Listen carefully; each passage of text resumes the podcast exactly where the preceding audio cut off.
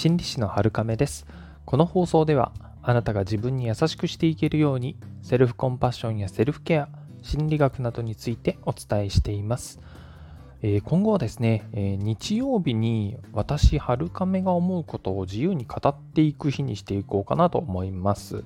えー、まあ雑談の復活ということではないんですけれども、まああのね、日曜日にはこう、やっぱりお休みの日ということね、え私にもお休みを与えるような意味合いで、ちょっとやっていこうかなと思ってます。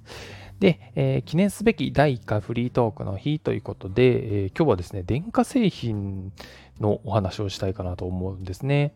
えっ、と、都会とか海外の方では普通にあったりもするらしいんですけども、私は普段郊外で暮らしているので、これがあったらいいなっていうのがあるんですよね。それはですね、あの、電化製品の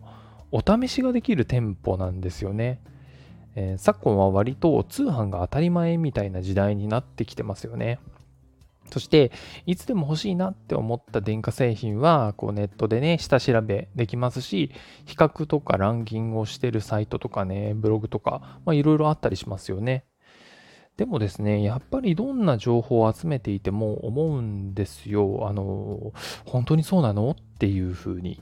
え、いろんなブログとか動画とかサイトとか調べていてもやっぱりその裏側まではね、見れないんですよね。そうすると、まあ、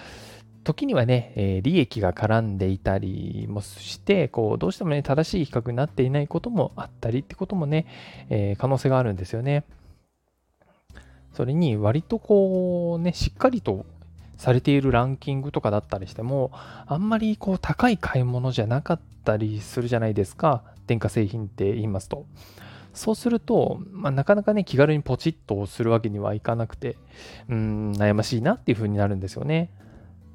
まあ、お菓子とかね、ご飯物とか、本当に軽い、えー、安めのもんで、だったら、あの、試しにね、買ってみることもできますけれども、電化製品はちょっとなーってね、やっぱり思うんですよね。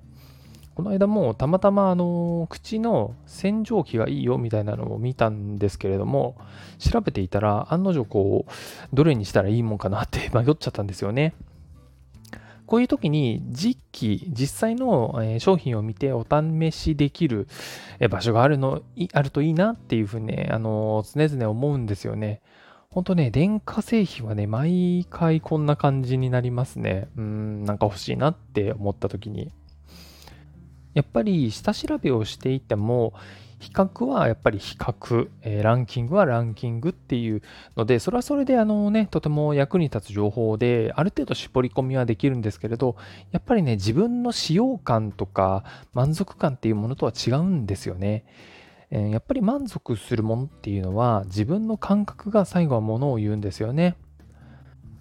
それで以前ですね、商売の今後の流れっていうのはどうなっていくんだろうっていうのの話を聞いたときに、えっ、と、ネットで買うのをやっぱり基本にして、あの、実際にこう、リアルの店舗では商品のお試しだけしていくのがいいんじゃないのっていうのと、まあ実際にそういう店舗がもう出てきてるよっていうお話があったんですよね。あ、それいいなって私思ったんですよね、その時に。で、えー、郊外でもね、イオンとかララポートとか、そういう大型のショッピングモールとかがね、あると思うんですけれども、まあ、そういう場所にね、ドドーンとね、あのお試しできる店舗が入ってくれるといいなって思うんですよね。まあでも、物を並べるっていうのはなかなか簡単なことじゃないでしょうね。うん、試し試してみたいこう商品が全部あるわけじゃないでしょうし、メーカーもバラバラだとね、あのー、やっぱり最新の商品だけとか、選び抜かれたものだけになったりすると思うんですよね。なので、まあ、現実的なラインだと、メーカーごとにね、そういう店舗が各地にできて、まあ、それぞれの店舗でね、お試しをして、で、まあ、その結果、自分はこれを選ぶっていう風にして通販で買うみたいなのがね、いいのかもしれないですね。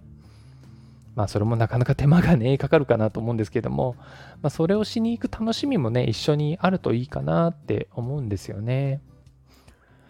ちなみにリスナーさんたちの場合は大きな買い物の時のコツって何かありますか？よければね、そんなのも教えていただけますと、あの、はるかめ喜びますし、ご紹介もしてね、みんなで共有できるかなと思います。やっぱりね、知識っていうのは、えー、シェアすることでいいものが生まれていくかなと思いますので、うん、いや、本当どうしましょう、洗浄機。まだちょっと迷ってます。はい、またね、買ったらご報告したいと思います。それでは、今日もあなたが自分に優しくあれますように、心理師のはるかめでした。